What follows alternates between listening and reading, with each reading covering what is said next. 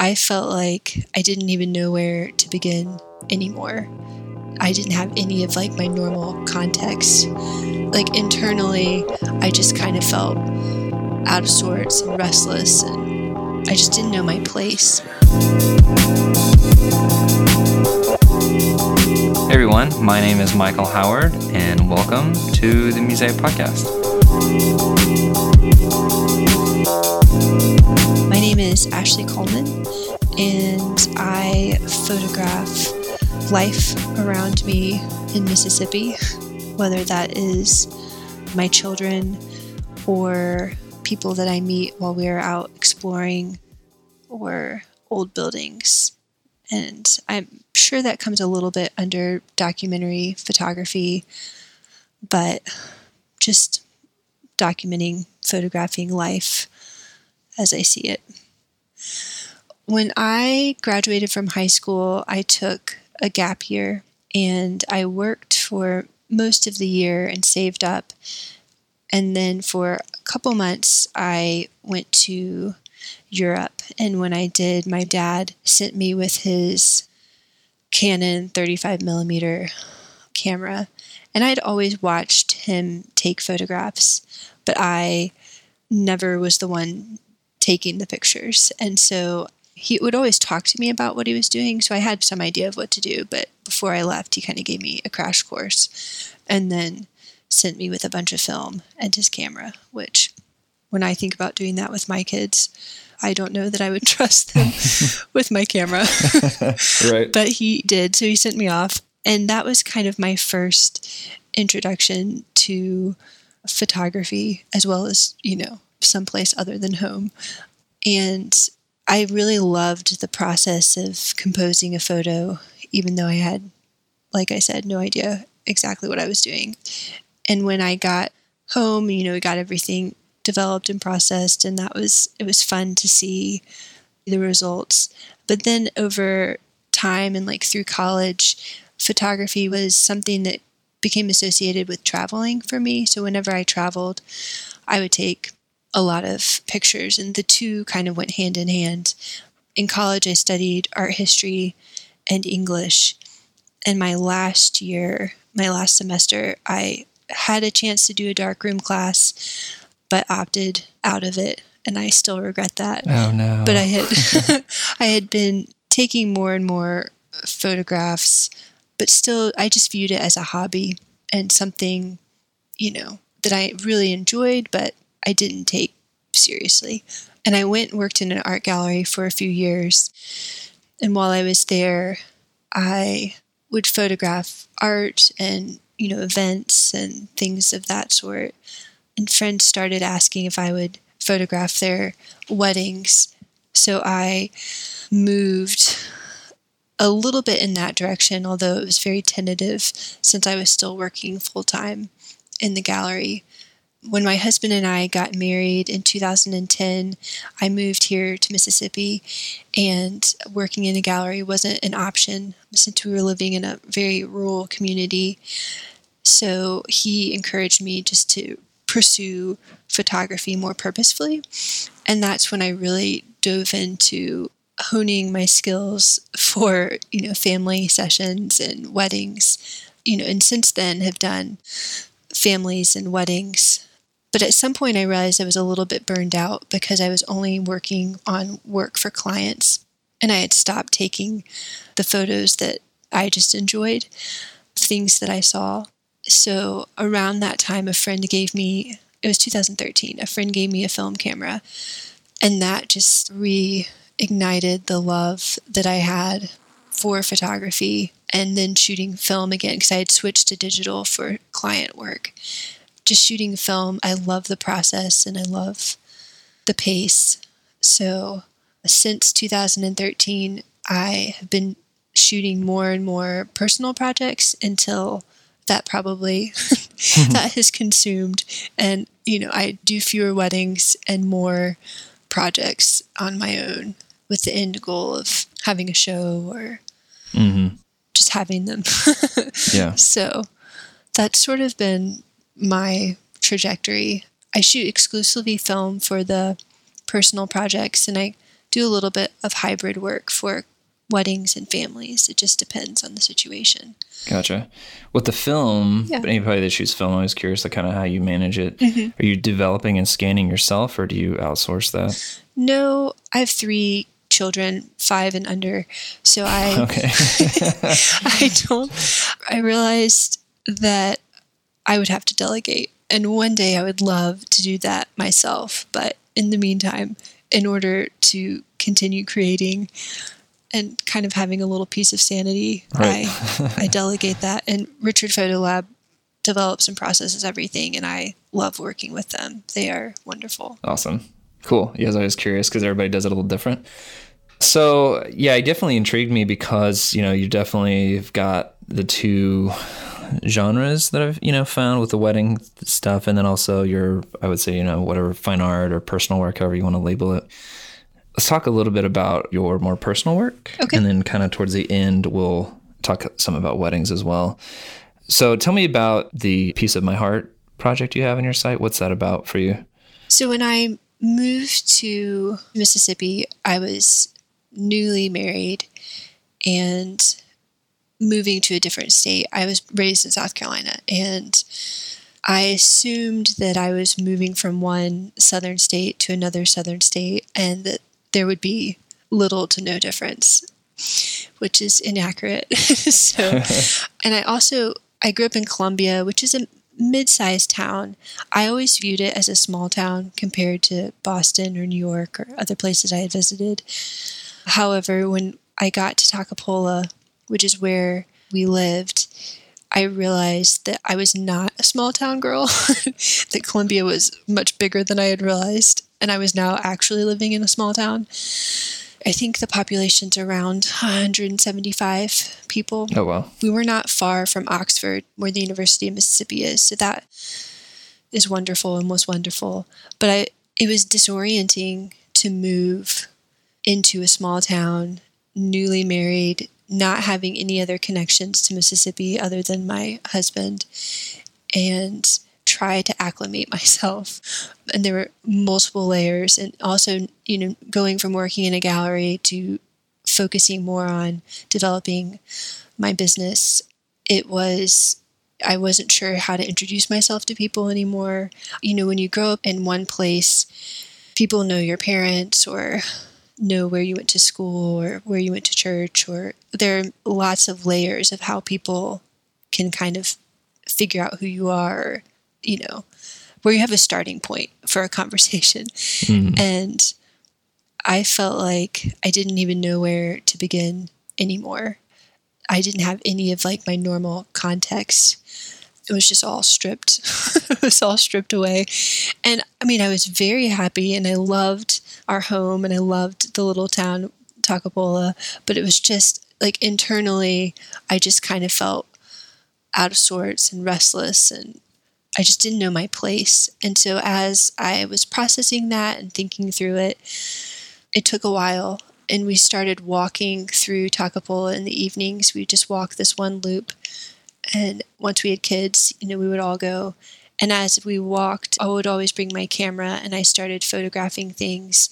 And the project just sort of came from me trying to see the beauty where we were. Mm-hmm. And because I grew to really love Toccopola and really, really love the people there, I miss them a lot. So the photographs were and are my way of showing appreciation to the people and the place for the impact they had in my life during that season. And just to show the beauty in this area where you literally could just drive by and not not even really notice. There's like a little grocery store gas station and they have a flower shop now which shocked me when it went in. But i think they do business in other small towns. But other than that and the post office there really isn't anything there but it just is a very rich community and i found that fascinating that somewhere that is easily overlooked can be so rich and have such deep roots and just such a sweet community of people. So that's where that project began and what it's about. Hmm. Where I grew up, we had within the city limits, it was less than a thousand Oh, wow. but we were only 15 minutes from a city that was like a quarter million so it wasn't that rural where you're just like you know an hour from anywhere. Mm-hmm. But yeah i totally understand where you're coming from. How long did you live there? I lived there for six and a half years. okay. Josiah bought the house as his bachelor project. So he had lived there already and had been working on the house. It was an old farmhouse. It's about 120 years old. He had been working on restoring it before we met and got married. So he was there for 12 years altogether. gotcha okay and i'm assuming just everybody knows everybody Yes. And he joined the volunteer fire department. So he got to know most of the men in the community that way. And it was really sweet when our first daughter was born. It was the volunteer fire department that hosted like a baby shower for us, mm-hmm. which was really sweet of them to do. Yeah, that's awesome. I was kind of interested a little bit about the photo. I don't know if it's your daughter or a mm-hmm. child, but you got the red sweater with the bluebird. Mm-hmm. What what's the story behind that? Because the color in that is just incredible. We have two cats, and we were there one weekend, and I kind of heard them outside on the porch. And so I walked outside, and there was a bluebird. And I don't know if the bluebird had already expired before the cats found it or if they had caught it.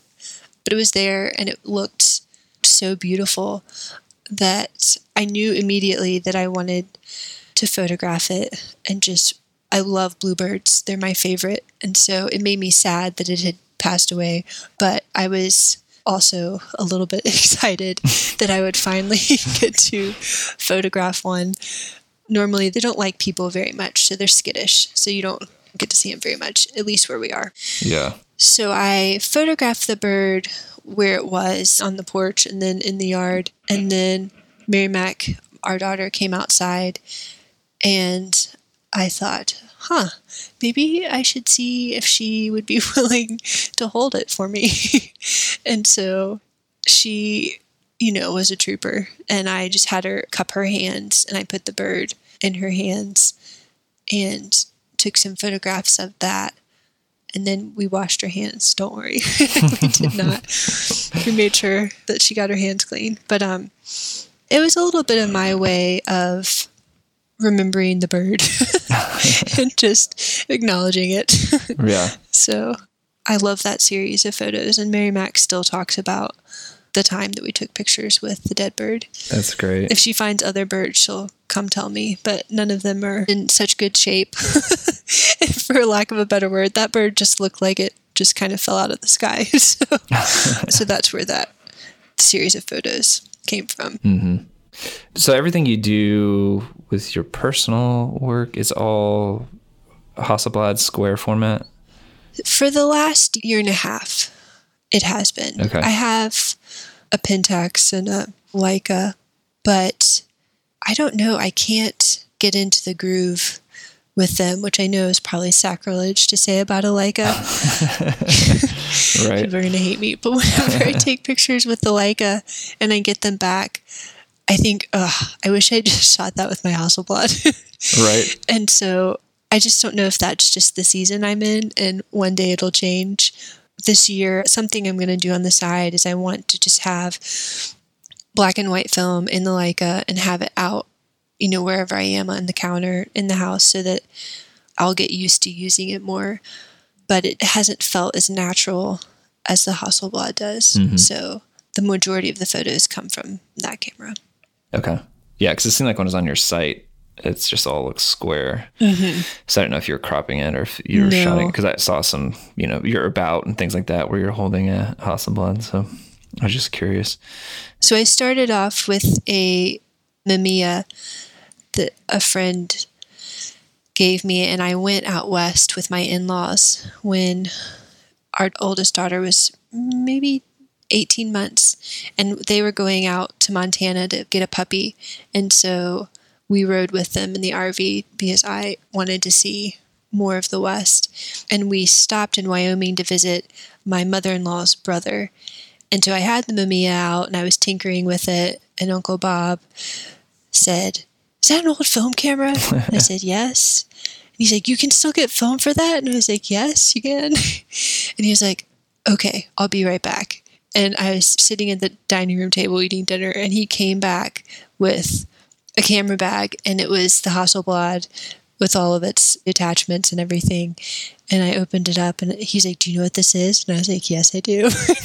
and he, he's like, It's just sitting on my desk. It's just collecting dust. And so he gave it to me. Oh, wow. And I was like, Are you sure you want to do this? but he was like, No one else was going to use it.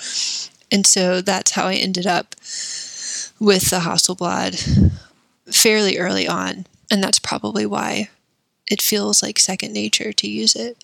That's fantastic. Looking through this piece of my heart project, really everything on your art website, you really do a great job of capturing kind of a sense of place or Thank like you. I don't know how you'd say it, like how it feels to be there.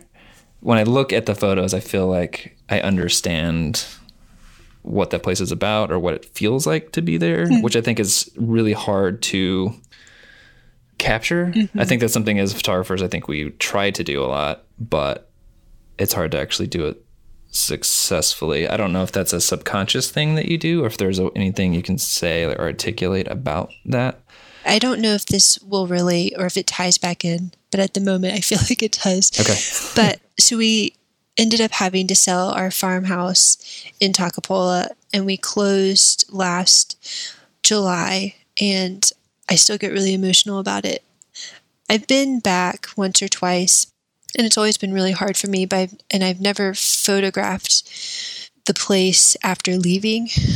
But when I was pulling all the images together and realizing that I had been photographing it for five or six years. And so I was just pulling all of the images and going through them and realizing that I wanted to do something with them. I mm-hmm. felt like there were maybe a couple gaps. And so I went back one weekend and I, you know, shot while I was there and I got the pictures back and I looked at them and I was just like, these are horrible.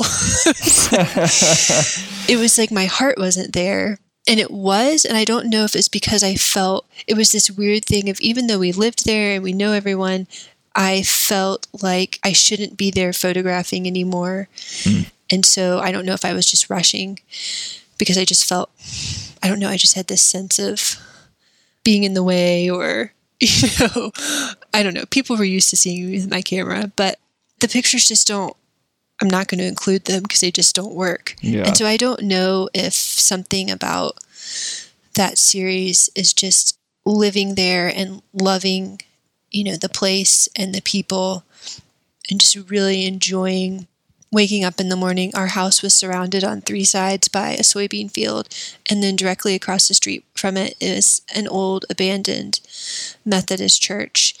That's how it started. I just loved Old Sardis, the church, so much that I would photograph it whenever there were different clouds or a sun was setting or the light was hitting it a different way. So I have, you know, way too many photographs of just the church. And then it, from there, it expanded to the rest of the town. But I wonder if some of it is just really loving where I was, even though it was hard for me at times. Mm-hmm. That's the only thing. That's the only thing I can think might be it. Yeah. And I think part of it, even like for me, when I look at like the Maine photos, because those have a bit of a, you know, obviously it seems like a trip, like a travel feel kind of thing where, you know, I could see something like that being like an editorial assignment of documenting some small town in Maine. And so you want to capture a sense of place and feeling what it's like to mm-hmm. visit there. So you can kind of transport the readers mm-hmm. to there. So it's something you do really well with part of its composition, I feel like, where you're only including what's absolutely necessary. I think it's reducing a place down to its core, Well- I would say. Like you're not including so many elements that it's distracting or it's hard to visually get what you're doing. Thank you. It was funny. I was just thinking about it yesterday or this morning. I was looking at a friend's work that I really love, and I love how they break it down even more. Mm-hmm. And then I was looking at my own work and I was like, oh, it's so busy. I, guess, like, I need to like calm down. so Right. it's funny that you take away something different. Yeah, no, I don't feel like yours are busy at all. You know, where you're shooting. Uh, I don't know. I mean, it's hard to say. I'm just trying to look through this Maine uh, portfolio real quick. But so like the your, Maine the Maine work I have been going to Maine with my family since I was 13. okay, So it's another place that I have there are a lot of memories and connections there. gotcha. And the work that is up is from just two summers of being up there.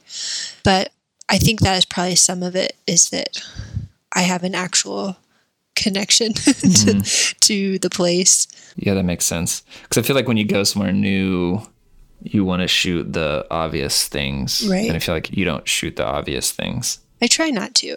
I've always been attracted to photographing, and I'm sure most photographers are. This is nothing new, but photographing things that are overlooked or mm-hmm. Just a little more subtle. In college, I took as many Russian literature classes as I could, and what has stuck with me all these years is I think Tolstoy was the one who did it the most, but he would defamiliarize things that were familiar to us in his writing. You know, he didn't write about stop signs, but if it was a stop sign, he would write about it in a way that would make you think, oh my word, I've never seen that before, or I haven't looked at it in 20 years and really, really seen it. Right. And so he does that in his writing with other things. But I have taken that to heart for photography that I would love to see things in a fresh way. And sometimes I can't do it, but sometimes, at least I try to, in each photograph, see him in a new way. Mm-hmm. All right, we're going to take a quick break from the podcast and we're going to talk a little bit about what we're doing at the Patreon page over at Musea. We have started a Patreon page that helps support the podcast. It's patreon.com slash musea. And what that does is it helps the podcast grow, helps kind of cover some of our costs for editing, post production, and making sure the podcast sounds great, is efficient listening, and that we're not filling it with a bunch of pauses or ums or things like that. And we can move audio around to make sure it is the best way to listen to an episode. And so all that just takes time and money. We outsource that. We have a great editor that we work with to get that done.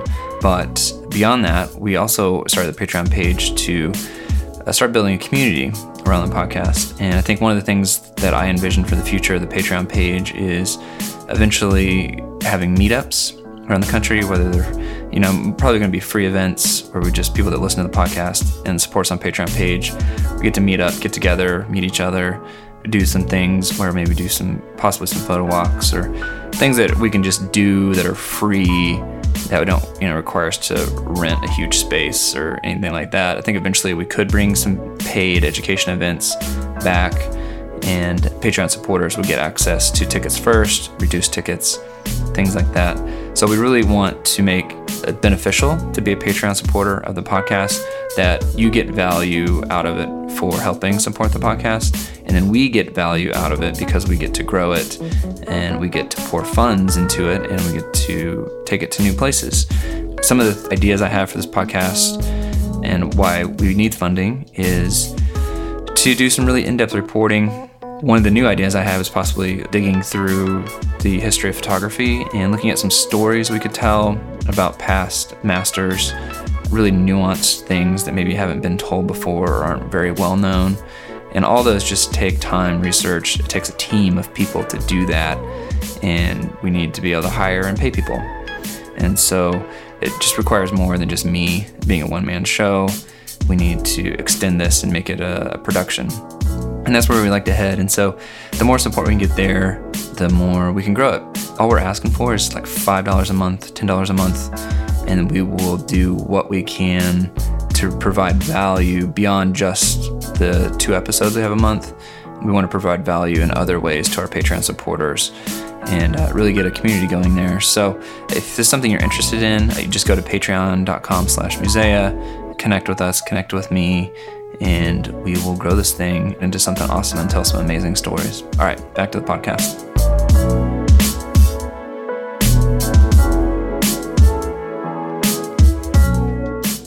What is your this cloud of witnesses project about? I mean, it, for me, obviously, there's like the flooding and so mm-hmm. everything with Houston right now. It seems relevant, right? so sad what they're experiencing. Yeah. So this project stemmed from actually from wedding work. I was preparing a styled shoot, and I wanted a location that had an abandoned church. And in Mississippi, there are unfortunately, plenty of abandoned buildings and churches.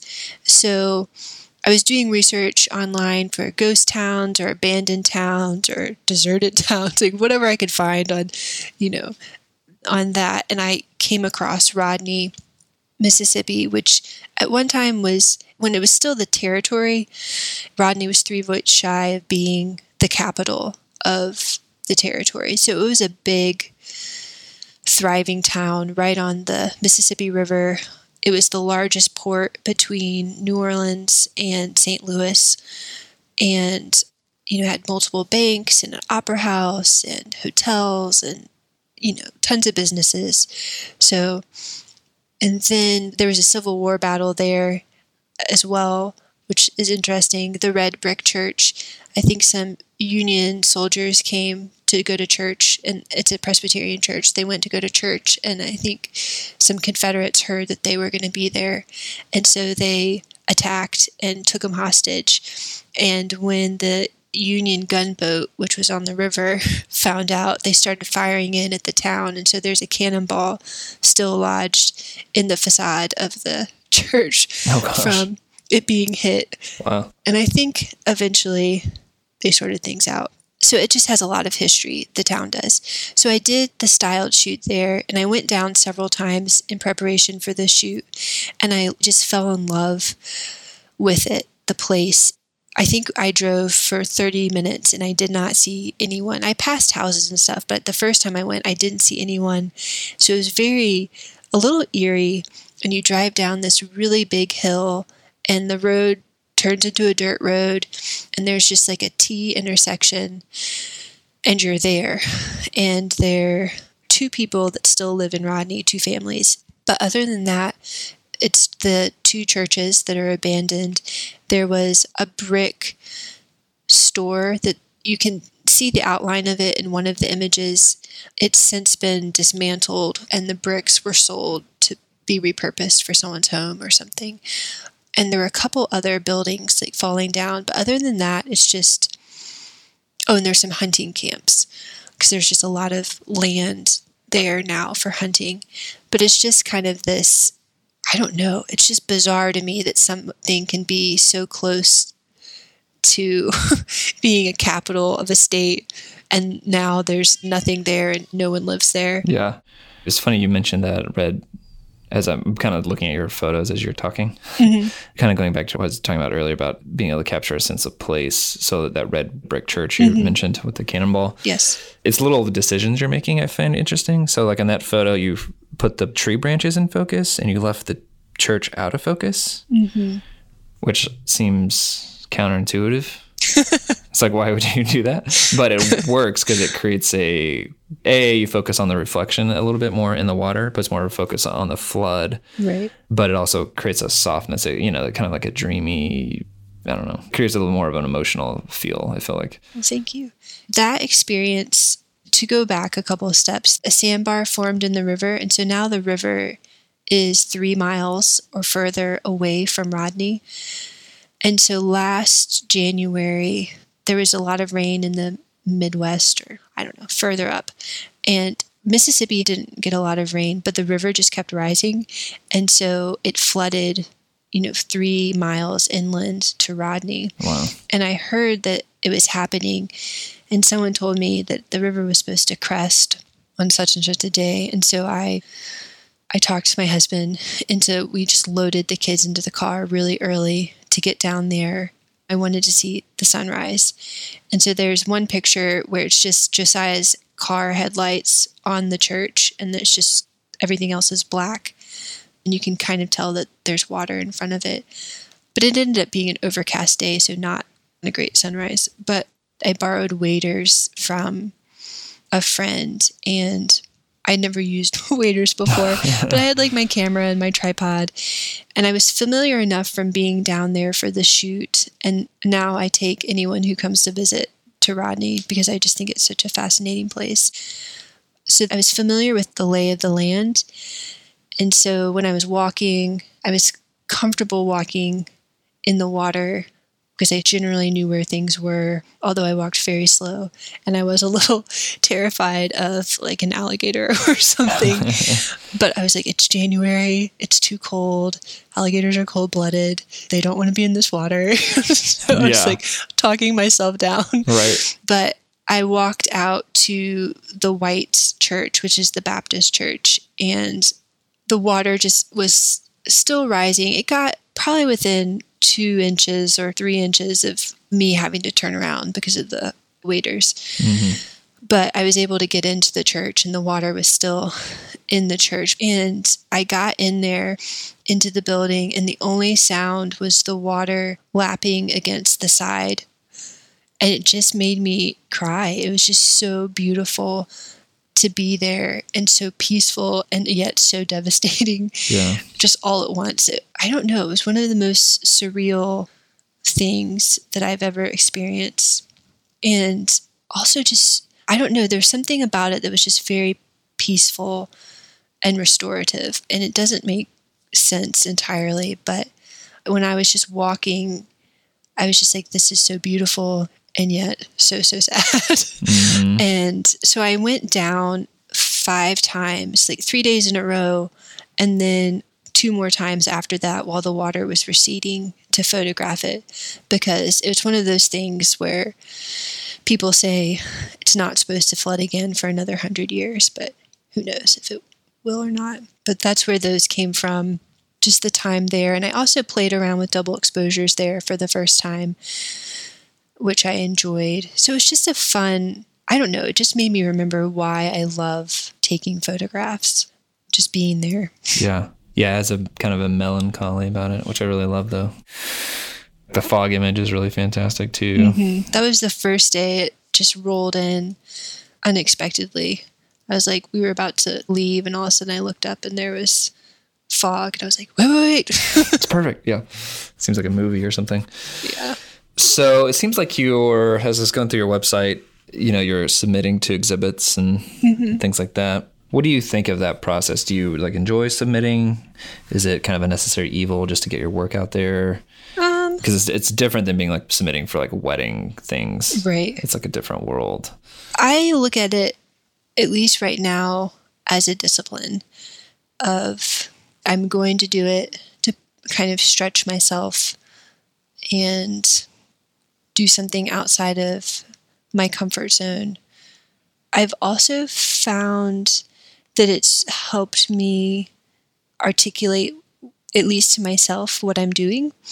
And so having to write, you know, a little statement about the images and talk about them it's really helped me and it's also helped me learn how to like cull through my own work i asked an older photographer i was like how do you decide which images are the ones to show and she was like they speak to you and at the time i thought that's not helpful information. I was like they're not speaking to me or they're all speaking to me so Yeah. something's going wrong.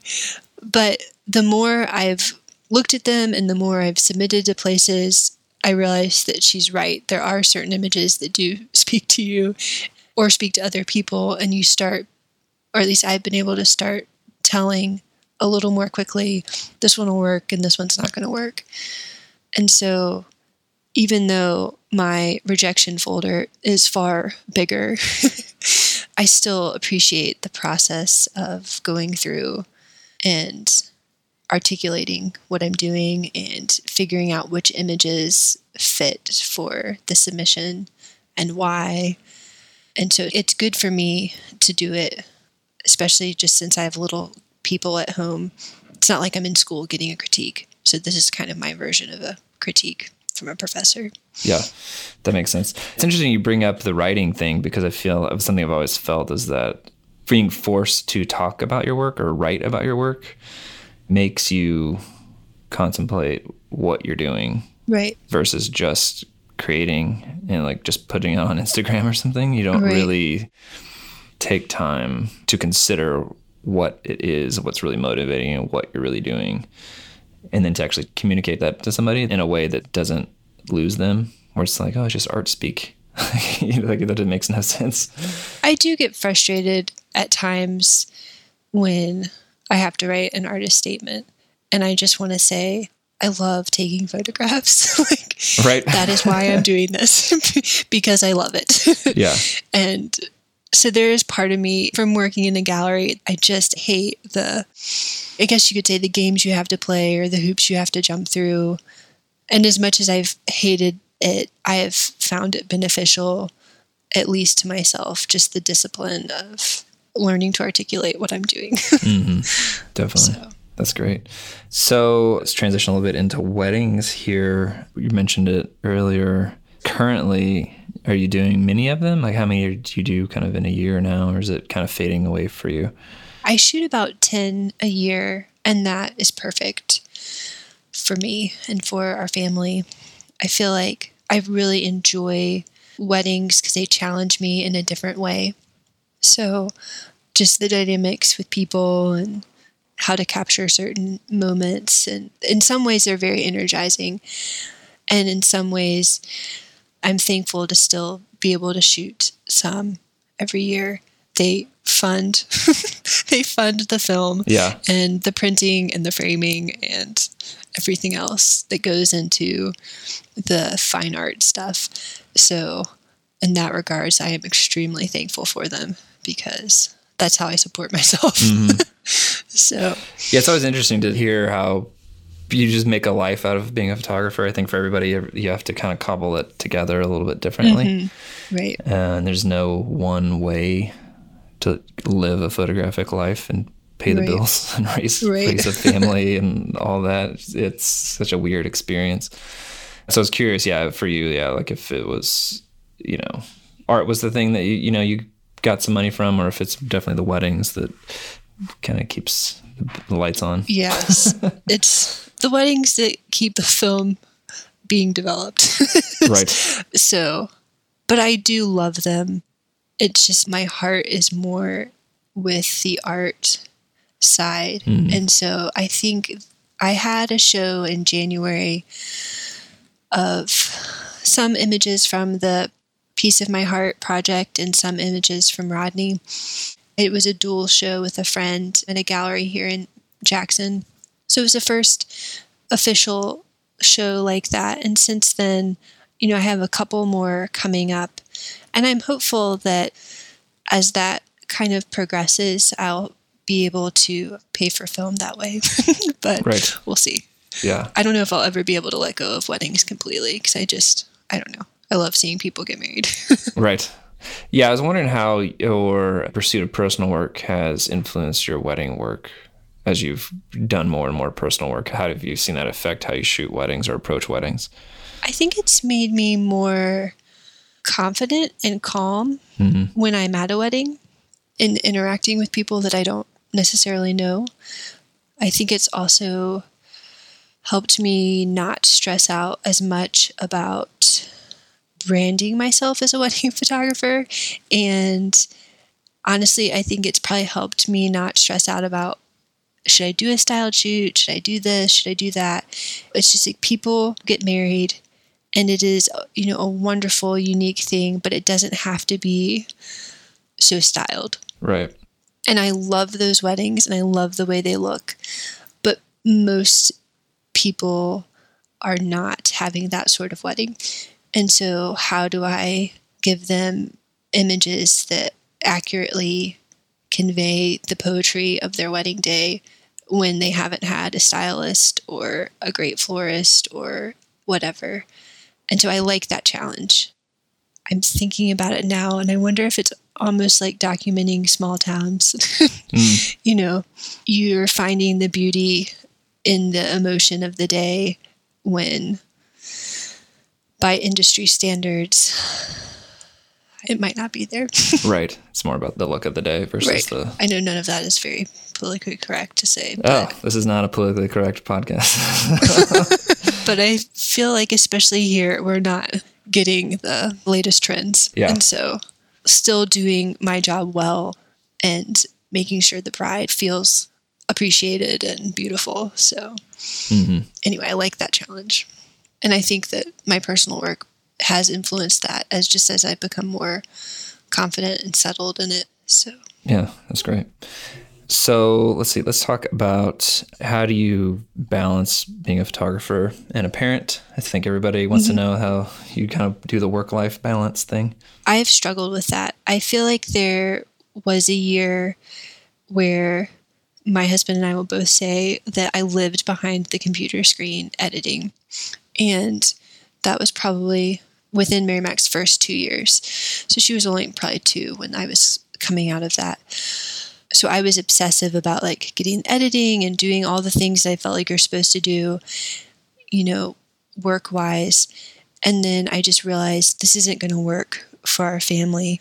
I'm not present and I'm not happy. No one's happy. Right. so shooting film has actually really, really helped with my work family balance because I have a color profile with Richard and the majority of the times the kids are with me when I'm taking photos. And so it's something that we can do together. You know, we'll just get out of the house and go see a new town or go ride around and watch the trains or something like that. But I always have my camera with me and I'm always shooting. And then the film can, you know, sit around for a month or two before I send it off. And there isn't the same pressure that I have, you know, 300 photos that I haven't uploaded, and that I haven't edited, you mm-hmm. know, all of that. It's just a roll of film sitting on the counter and I just haven't mailed it yet. And when I do and I get it back, I don't mess with it at all. It's just that's why I love having a color profile because it's the way I want it to be. And so that has cut back dramatically on how much time I spend on the computer, which was one of the main issues in balancing work and family. Yeah. And I've also found when I do client work, I usually just save that for after the kids go to bed for a couple hours each night or during nap time. I enforce a strict nap time. And if you're not bed. going to sleep, you have to stay in your room and Right. play quietly. so Read a book. I have about two hours in the afternoon and two and a half hours at night. Hmm. When you don't have a ton of time, you can get a lot done. Yes. so, Yeah, deadlines motivate. yes. Yeah, this is the one thing about film. I think that it is more expensive, but if you do have a great relationship with a lab, that they're really nailing your scans, that it's basically like they're your almost your editor. Right. So it'd be the same as if you shot digital, but you had a person that you paid just to edit everything for you, Right. and then you just went and just picked the ones you liked, Right. but you didn't have to like process them all to get the color grading That would be nice. it's kind of the same way. You know, if you're a digital, you could spend money doing that. It would be the same as a lab build, I yes. I guess that's true. So, For some reason, I always have a harder time justifying getting someone to do that with my digital work. But for film, it's just like, well, someone has to process it. right, So, you know, they Yeah. might as well do the color profile too. right. So- They're there, right? Yeah, right. that's funny. yeah, I think that's good advice, and just it's interesting how you balance it. I like it. The other thing is just Instagram for me. Mm-hmm. What role does that play for you in your photography?